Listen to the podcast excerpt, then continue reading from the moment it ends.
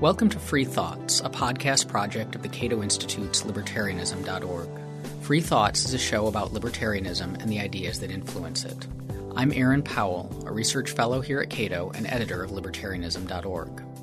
And I'm Trevor Burrus, a research fellow at the Cato Institute Center for Constitutional Studies. Our topic for today's episode is the death penalty. Joining us to discuss it is Ben Jones, with conservatives concerned about the death penalty, a project of Equal Justice USA. Ben is also pursuing a PhD in political science at Yale University. Typically in this country, we think of conservatives as pro death penalty, but your group seeks to convince conservatives specifically that they, they should oppose the death penalty. Why is that? Over the recent years and decades, there across the country, conservatives, liberals, everyone in between, uh, have really been rethinking the death penalty. And there have been a, a number of problems in how it's been applied. Uh, most notably, you've had innocent people sent to death row, later found innocent. Some executions go forward despite uh, strong doubts over whether the person was guilty. And I think you know these factors have led people to really reconsider this issue, and especially among conservatives. So we've had some very high profile conservatives come out against the death penalty, folks like Richard Viguerie, Ron Paul, Brent Bozell, uh, and others. And I think there are several factors um, that is that are really driving conservatives to look at this issue again. Um, one is the death penalty is a government program, and like a lot of government programs, there are problems with it and mistakes are made. And the thing with the death penalty is that it's a punishment that's irrevocable. So if you make a mistake, there's no way to go back and fix it. And I think that has a lot of people concerned. Also, you look at the death penalty, it's incredibly costly. Um, study after study keeps coming out and showing that it costs millions and more than the alternative of life in prison without parole. And given the fact that it's, you know, there's not much evidence that it's keeping us safe or lowering crime rates, that's leading a lot of fiscal conservatives to question whether or not it's it's really worth the price tag to keep the death penalty in place.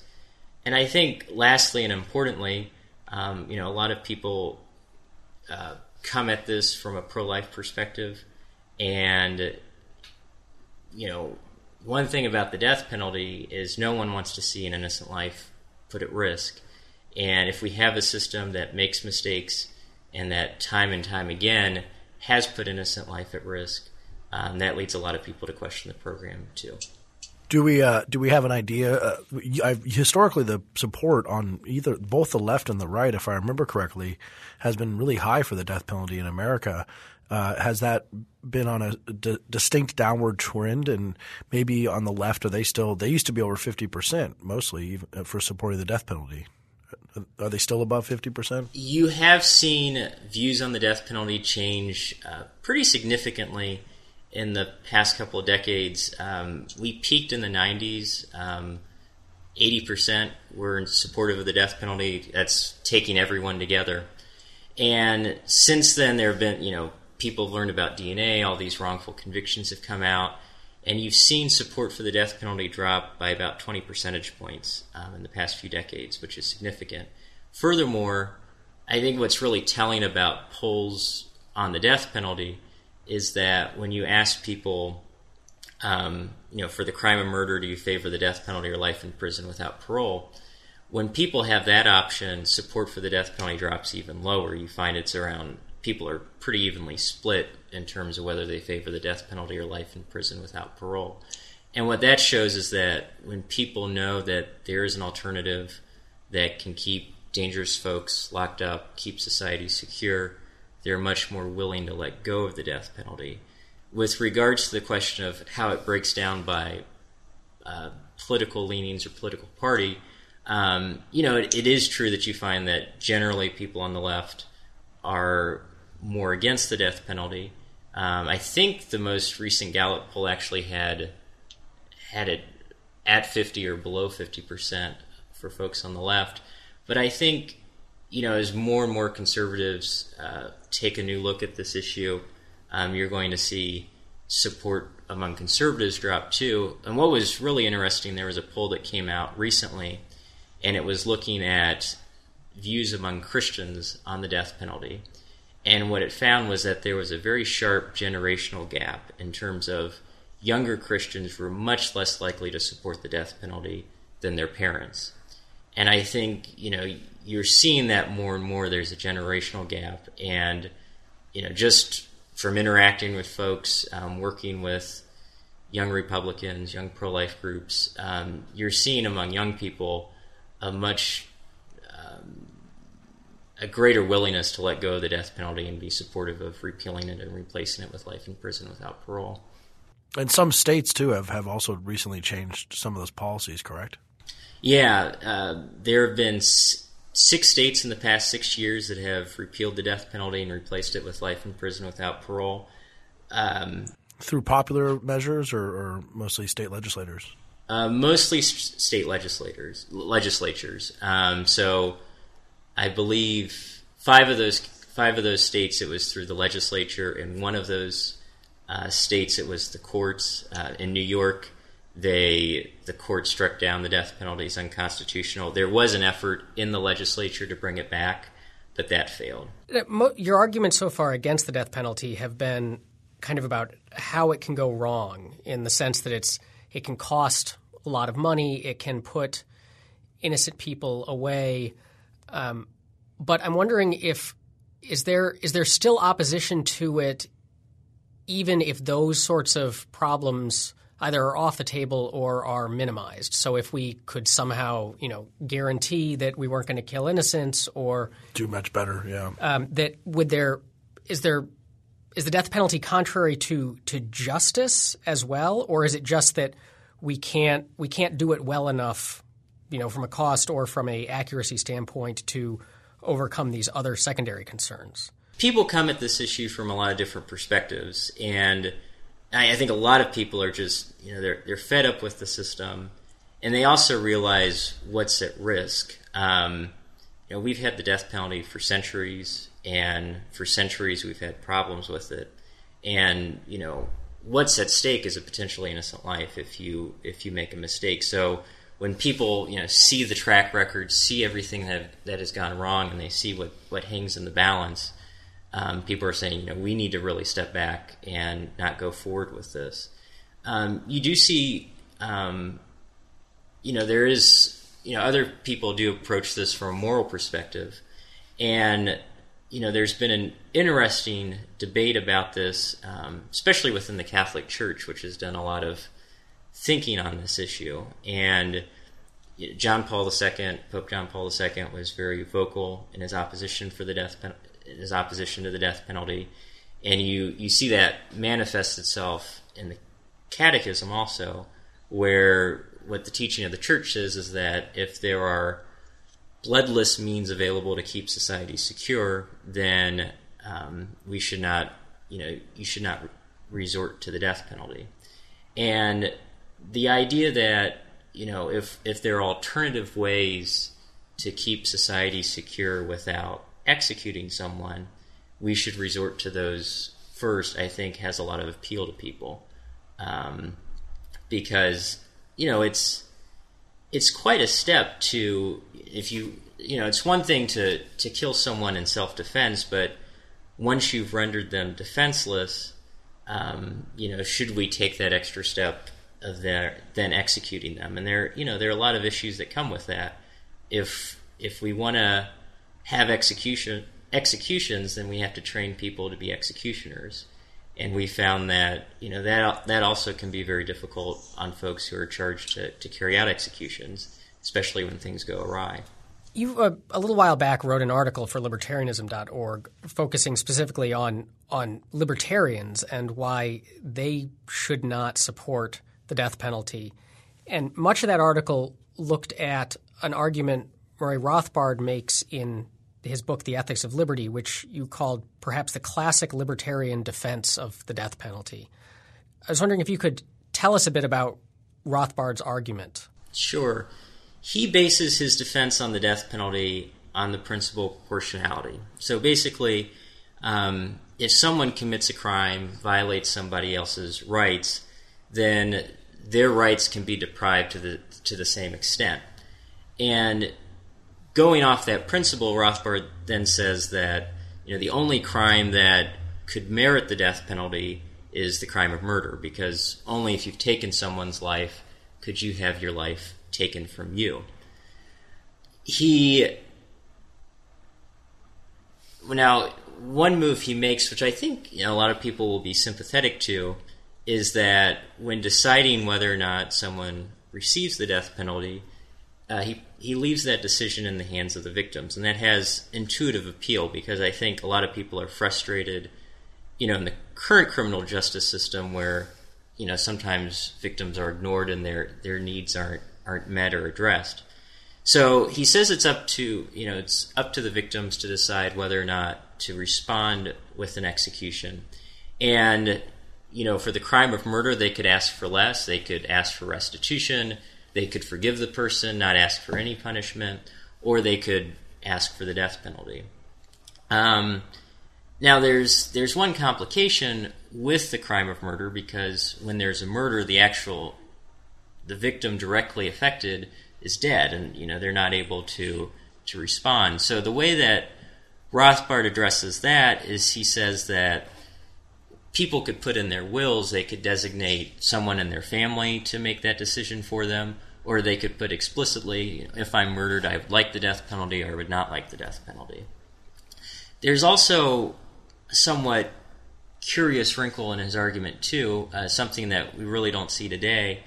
Uh, he says that if if there is a murder, um, the victims, like the victim's family, should have the right to enact ven- justice or vengeance on their own, um, however you look at it. So if you know if someone in your family is murdered, the the family members could, if they believe they know who committed the murder, they could actually go and have that person killed on their own. If they do that, um, they will, you know, they could could have to come to court if the if the other family argues that in fact they killed the wrong person. So there'll be an incentive not to do that, but he still wants to leave that option open to victims' families. Now, none of that seems to solve any problem about procedure or whether or not you can obtain these convictions uh, with a, enough confidence that you could actually kill someone if he's just purely arguing that it is possible that uh, some group of people can proportionally call for the death of someone who wronged them, but then figuring out who that person is through through just processes seems to be not not accounted in that in Rothbard's version of that. Yeah, that that was one of my biggest biggest concerns with his argument, and know I think especially in recent years, as we as we have learned more about wrongful convictions and the many different things that can go wrong. What is the the number is now at about 140, isn't it? There have been, yeah, 143 individuals since 1973 in the U.S. have been sentenced to death, and then new evidence came out that exonerated them. So, and there are other cases where executions have gone forward, and there there are doubts about whether or not the person was guilty. So there have been, and that those are just death row cases. There have been many more exonerations beyond just the folks that have been on death row. And presumably, there's a lot of people on death row who there no one's no one's going to look at the evidence. No one's trying. Yeah. No one's trying, um, but they're executed anyway. So that that wrongful death number is probably much much higher than 140. And that's that's you know one of the problems in figuring out. Well, people often ask how many people have been wrongfully executed. Well, that, it's it's a diff- difficult question to a- answer, and one of the main reasons why is that if an execution goes forward and there are concerns about whether the person was actually guilty, there's not much incentive for the state to actually investigate and figure out what what happened in that case. Uh, for instance, there was a crime, uh, a murder in Texas, uh, a guy named Cameron Todd Willingham, and he was um, he was convicted of killing his three children in an alleged arson fire. It turns out, you know, arson, since his original conviction, arson science has advanced dramatically, and basically the whole case against him fell apart. Um, there was a commission set up to, to look into that case, but the state of Texas really put the brakes on that, and which you know isn't surprisingly, you know, state really doesn't want to admit when it's made such a, a mistake like that. If it does happen, it's usually decades mm-hmm. later rather than years later. Yeah, that seems to to bring in another interesting fact here that you know we talked about Rothbard's thing, which he doesn't really talk about the politics of it, just the feasibility of restitution system and allowing for for someone else's death. Uh, but if we bring in politics in the situation and talk about the politics of the death penalty and whether or not these state agents have have good enough incentives to rectify any mistakes to pursue innocence, and a lot of times it doesn't seem like they do. Yeah, and you know I've I, I think when you look at these cases you can easily sort of come to the conclusion, you know, all you know, all these government actors are corrupt, um, and I think you know a lot of them do their job well and should not be faulted. But it only takes a few bad apples, and you can end up with a spectacular mistake. And one case I discuss in the article is the case of John Thompson, and you read through the details in that case, and it's mm-hmm. it's it's. I, I actually did some work on that case, so Oh, okay, yeah, and like you read about so basically what happened in this case, there was exculpatory evidence at trial which the prosecutor suppressed, didn't allow to come out, and you know, some very key evidence like blood at the at the crime scene that would have shown that he could have been the perpetrator. But um, you read that one of the prosecutors in that case he got diagnosed with a terminal illness, and he felt you know really guilty about what he did. What he did, he told one of the other prosecutors in the office that this evidence was suppressed, but that prosecutor you know kept his mouth, you know didn't didn't spill the beans to anybody, and Thompson meanwhile is getting pretty close to his execution. He's you know like a month away. Things are looking very bleak. They hire a private investigator who's finally able to um, dig out this evidence, but you know, to have the knowledge that this person on death row is is innocent, but not be willing to share that, uh, I mean, that just it's shocking and, and very troubling. Mm-hmm.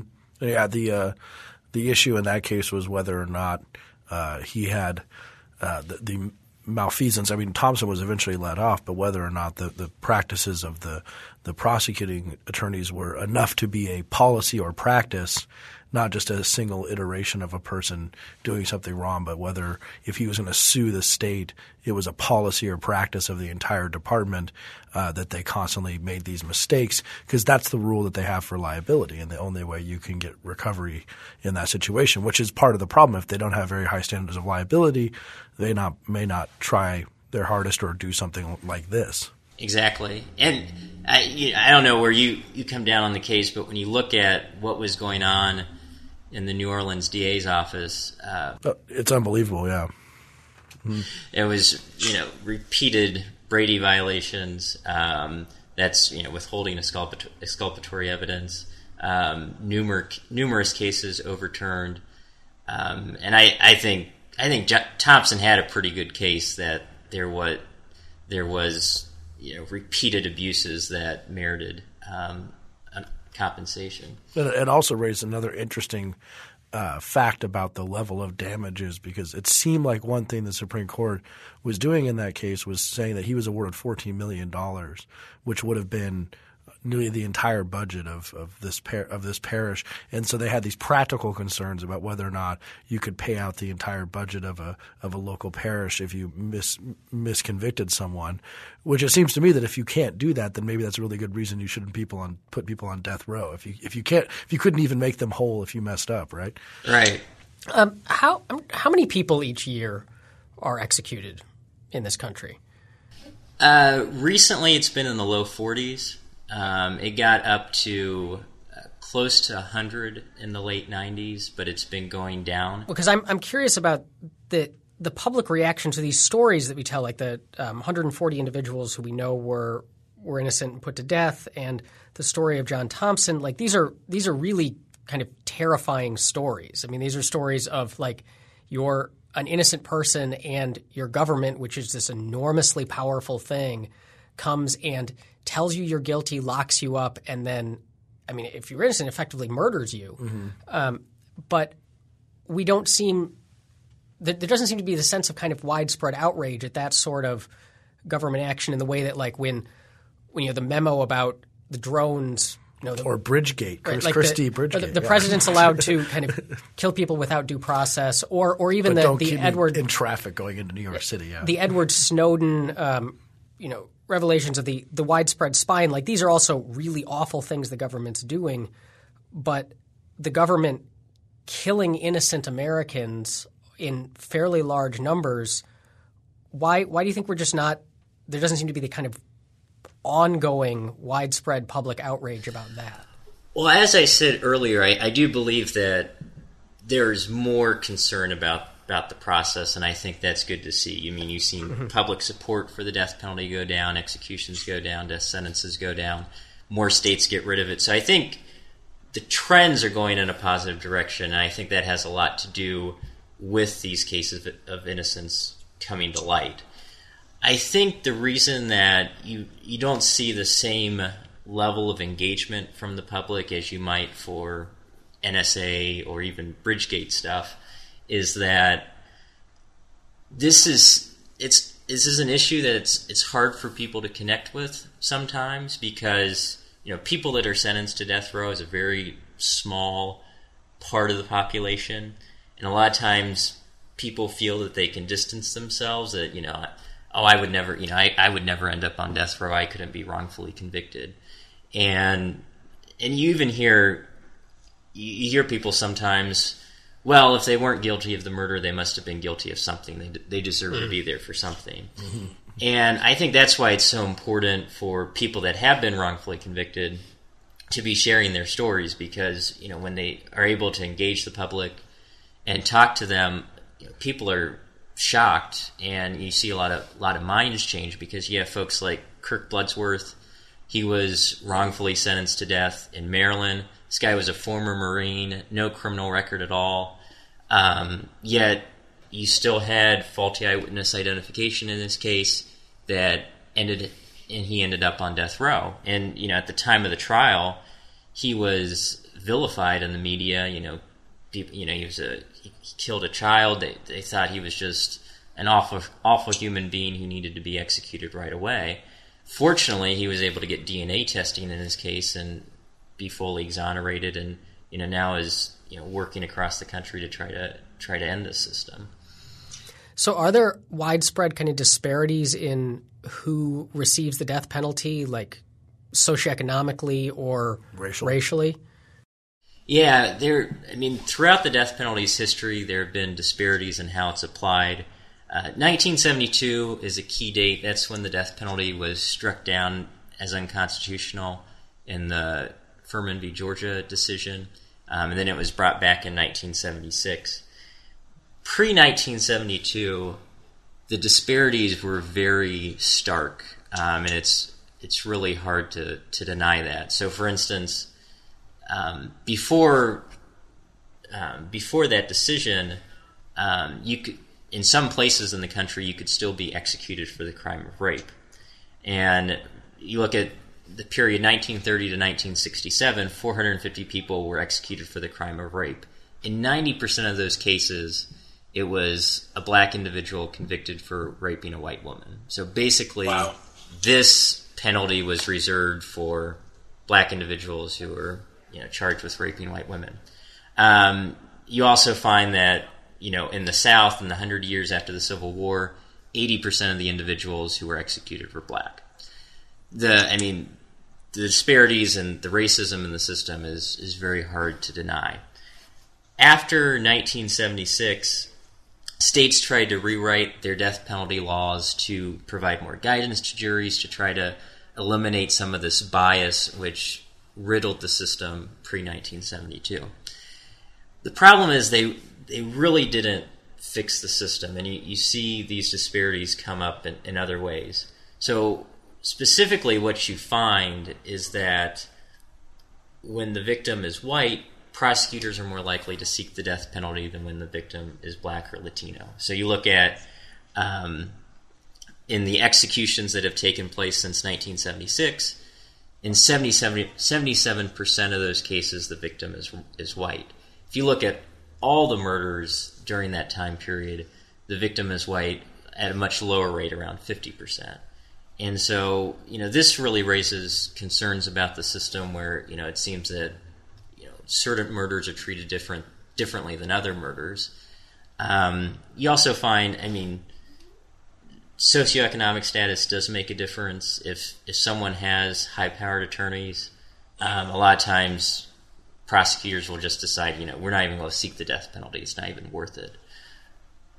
So uh, the, the, we've talked a lot about um, the problems inherent with with figuring this out, but but some listeners might be thinking, well, um, we even though there's some problems, you always can't make an omelet without breaking some eggs, but there's a huge deterrence factor here, right? Uh, you know that something gets a death penalty. I know that if they made uh, jaywalking a death penalty tomorrow, I would never jaywalk again. So, so isn't that isn't that something we'd be getting benefit out of?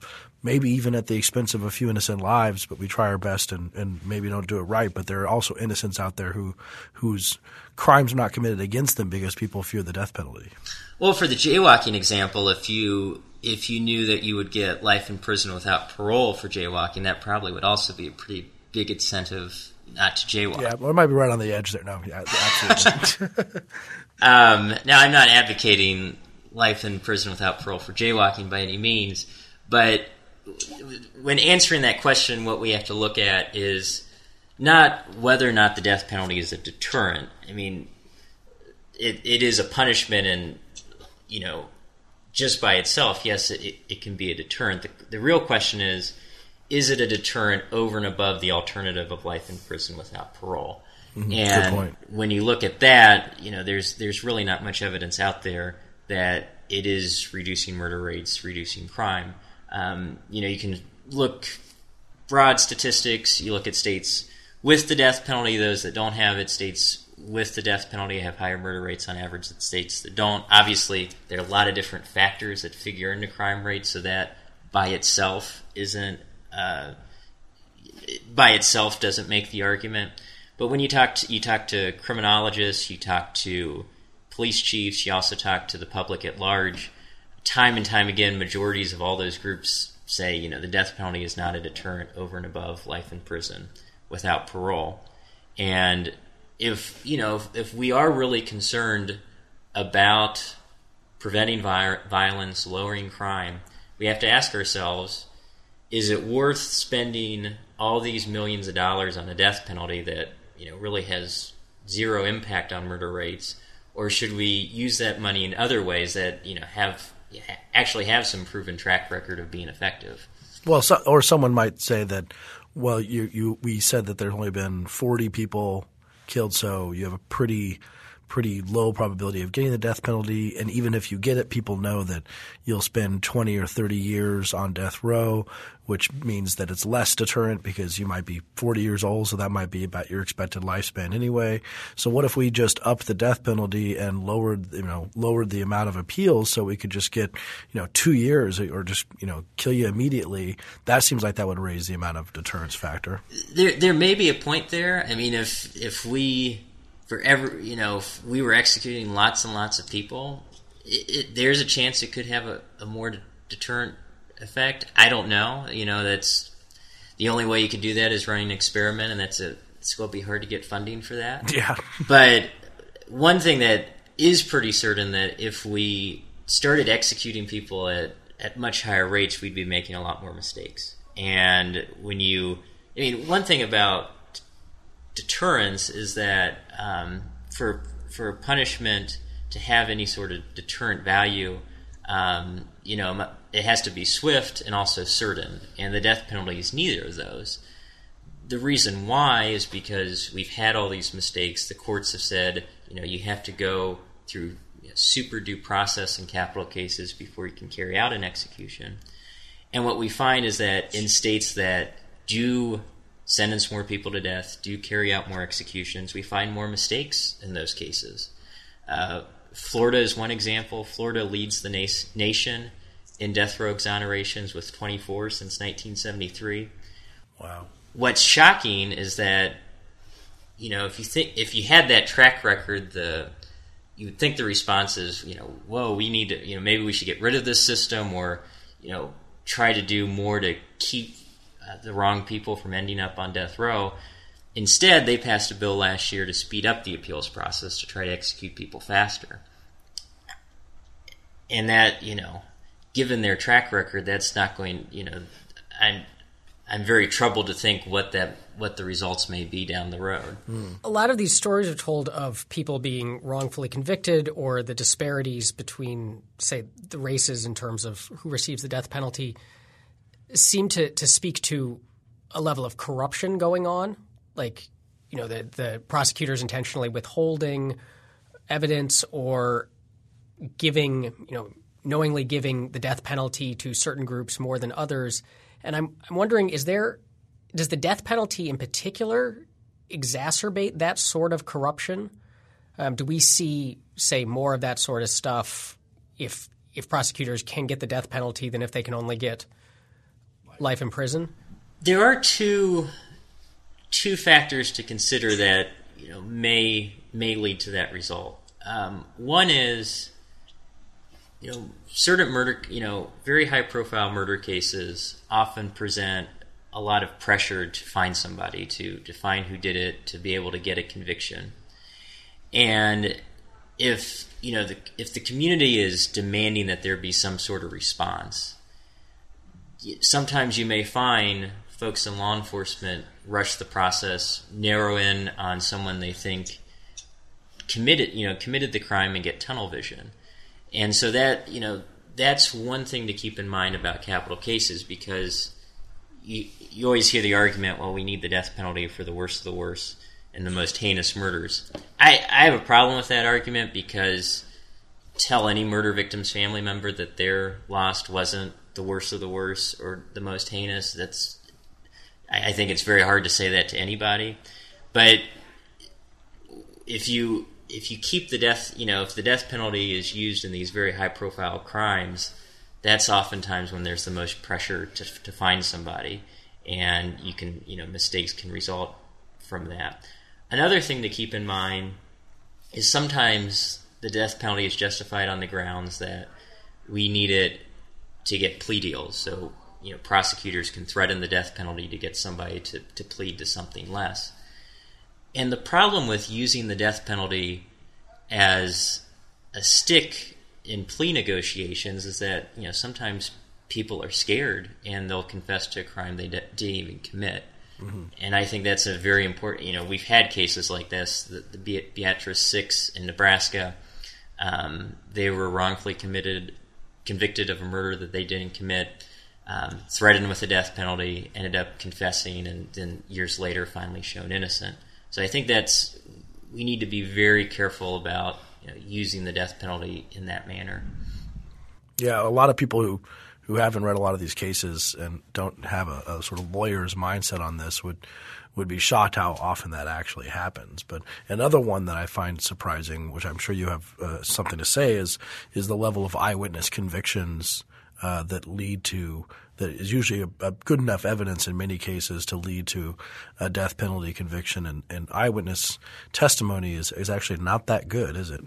Yeah, it's we're learning more and more about the mistakes that can be made, and oftentimes honest mistakes. I mean, there's no oh yeah, of course, yeah. no bad intentions there. It's just people identify the wrong person. Uh, one case that is particularly telling is the one of Jennifer Thompson Cannino and she was a, a college student in, I believe was North Carolina, and she was raped. Um, and she was a straight A student, um, and she she made sure to study the face of the perpetrator um, because she wanted to send him away and make sure he never got it never got out. She identified who she believed to be the be the killer. Um, was seen as the, the best possible witness you could have on the stand. Find out that years later, you know, there's DNA testing done, and she had, you know, misidentified the, the actual perpetrator of the crime.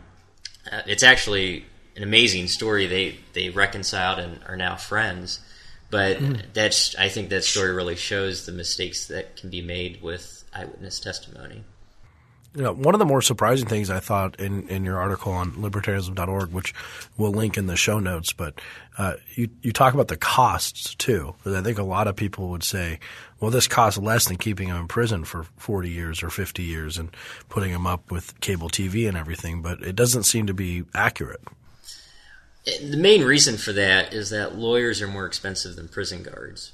When prosecutors decide to seek the death penalty, they set in motion a legal process that's more drawn out. You're going to have uh, more attorneys, more investigators, more preparation before the trial even starts.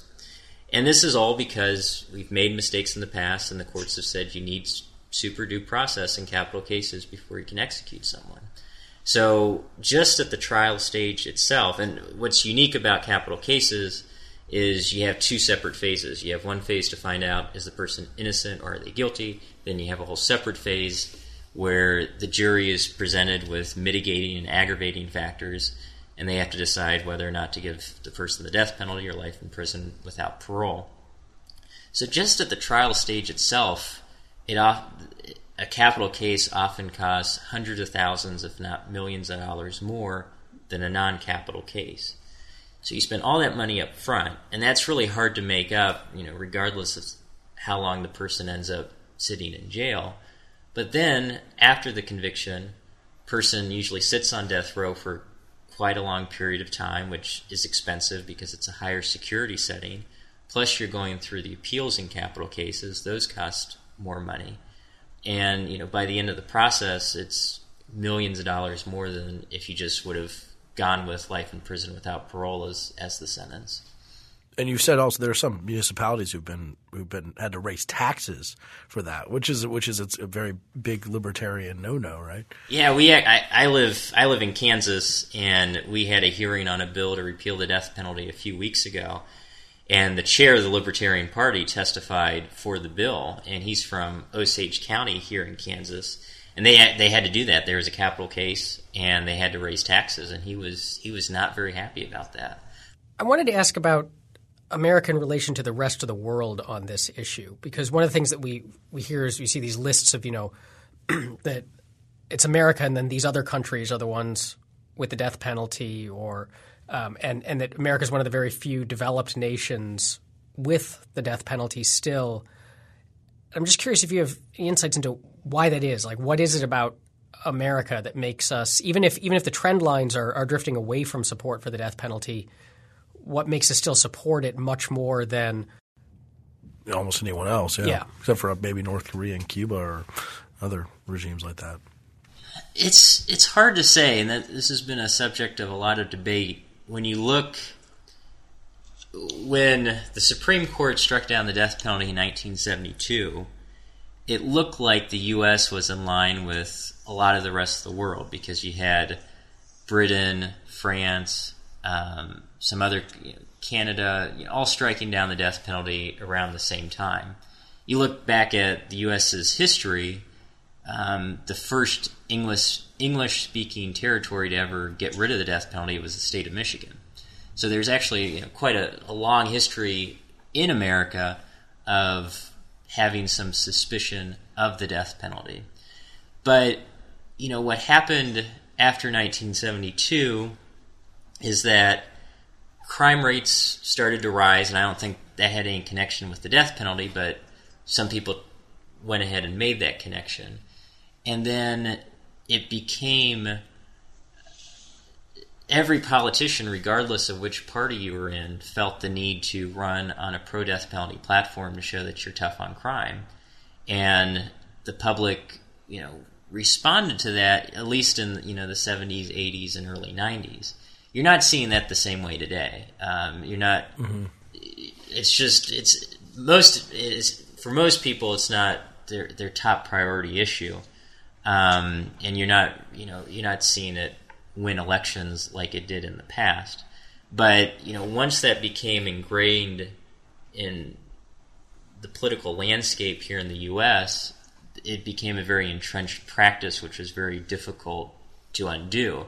That's why what's happened in the last six years with six states ending the death penalty is is historic and is such such a in, in sharp contrast to what happened in the preceding decades. And you also have sort of the the disturbing trend, which you see occasionally, just with loudmouths, I guess, of of people uh, championing the death penalty and how we're not like the rest of the world, like we kill them quick down here in Texas, type of stuff, which uh, doesn't seem to be uh, at least very heartening. Yeah, yeah, that's and I've always had a, a real problem with using the death penalty as a as a way to win political points, and because reducing crime is a very complicated issue, and there's mm-hmm. a lot of different factors that, that go into it, and politicians basically started. You know, I don't want to think about that problem. I'll just say I'm against the death penalty and get and try to get people to vote for me like, in that way.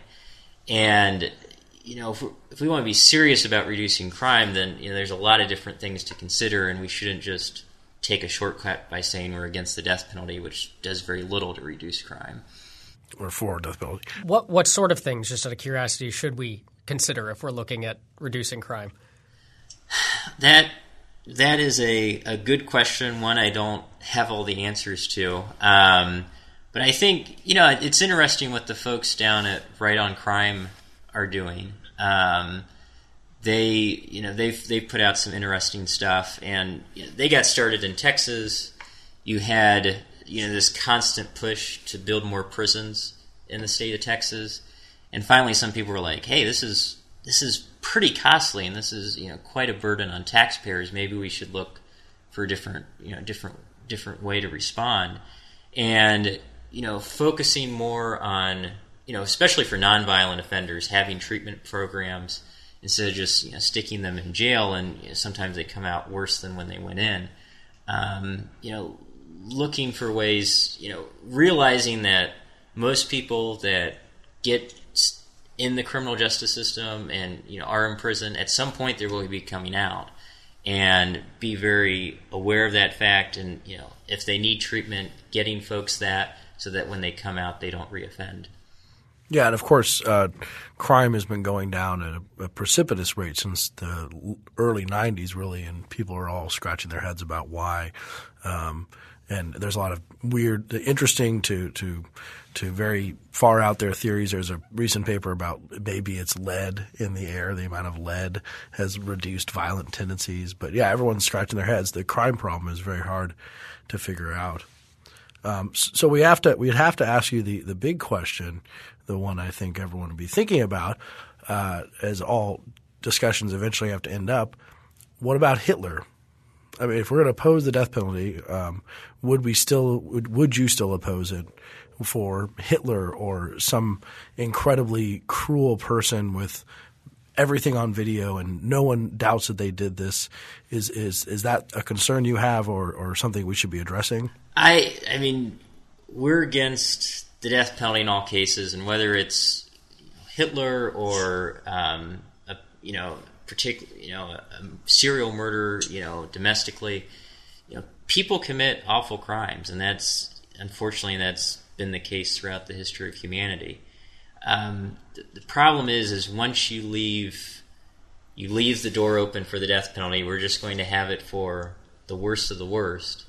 Um, you end up making mistakes and innocent people get caught up in the process. I also think too. You, I mean, you often find this, especially at the state level. You have a particularly notorious uh, murderer, and they get sentenced to death. After they get sentenced to death, people, you know, news news stations are you know rushing to give get interviews with them every time there's appeal. They're back up, you know, back in the media. And I think, you know, a lot of times if we just, you know, life in prison without parole, lock them up, and forget about them. That's it. Yeah, you, they're not going to get the same level of media attention that you often find in capital cases. We're, we're running out on we're running out of time, so I wanted to ask you just where do you see the debate right now, and where do you see things going? We're at a very interesting point in the country at the moment on this issue because you're seeing a number of states reject the death penalty, get rid of it, replace it with life in prison without parole. More states considering going down that path. And then you're also seeing a, a, a, smaller group of states really digging in their heels and trying to hang on to this practice as it becomes more and more difficult to carry out. Um, there have been a number of problems recently with um, corrections departments having problems getting the drugs necessary for executions. So you've seen some somewhat strange bills in, in Virginia. There's a proposal to bring back the electric chair. In Missouri, there's been a proposal to bring back the firing squad. Some states are really trying to speed up the appeals process despite having a, a very long history of, of, making mistakes in capital cases. Disturbing. Yeah, and so uh, it will be very interesting to see what happens in those states. Um, I'm very I'm concerned that you know as they really dig in their heels, you may see some more spectacular mistakes going forward. I, I hope it doesn't happen, and I hope we're actually able to to stop it everywhere. But that's that's a real concern, and I think you know as as that happens more and more, you know people are going to keep turning away from the death penalty, and eventually it go away entirely. But that is one worry: is you know these states that are really digging in their heels, what could potentially result from the policies that they're pushing. And your organization is uh, working working hard on this issue, correct? Yeah. So I we work. Uh, it's conservatives concerned about the death penalty, and online that's conservativesconcerned.org. We're on Facebook and Twitter. Um, definitely keep folks up to date on updates on what's going on, ways you can get involved in your own state in, on this issue. If you have any questions or comments about today's episode, you can find me on Twitter at A Ross P. That's A R O S S P. And you can find me on Twitter at TC Burrus, T C B U R R U S. Free Thoughts is a project of libertarianism.org and the Cato Institute and is produced by Evan Banks. To learn more about libertarianism, visit us on the web at www.libertarianism.org.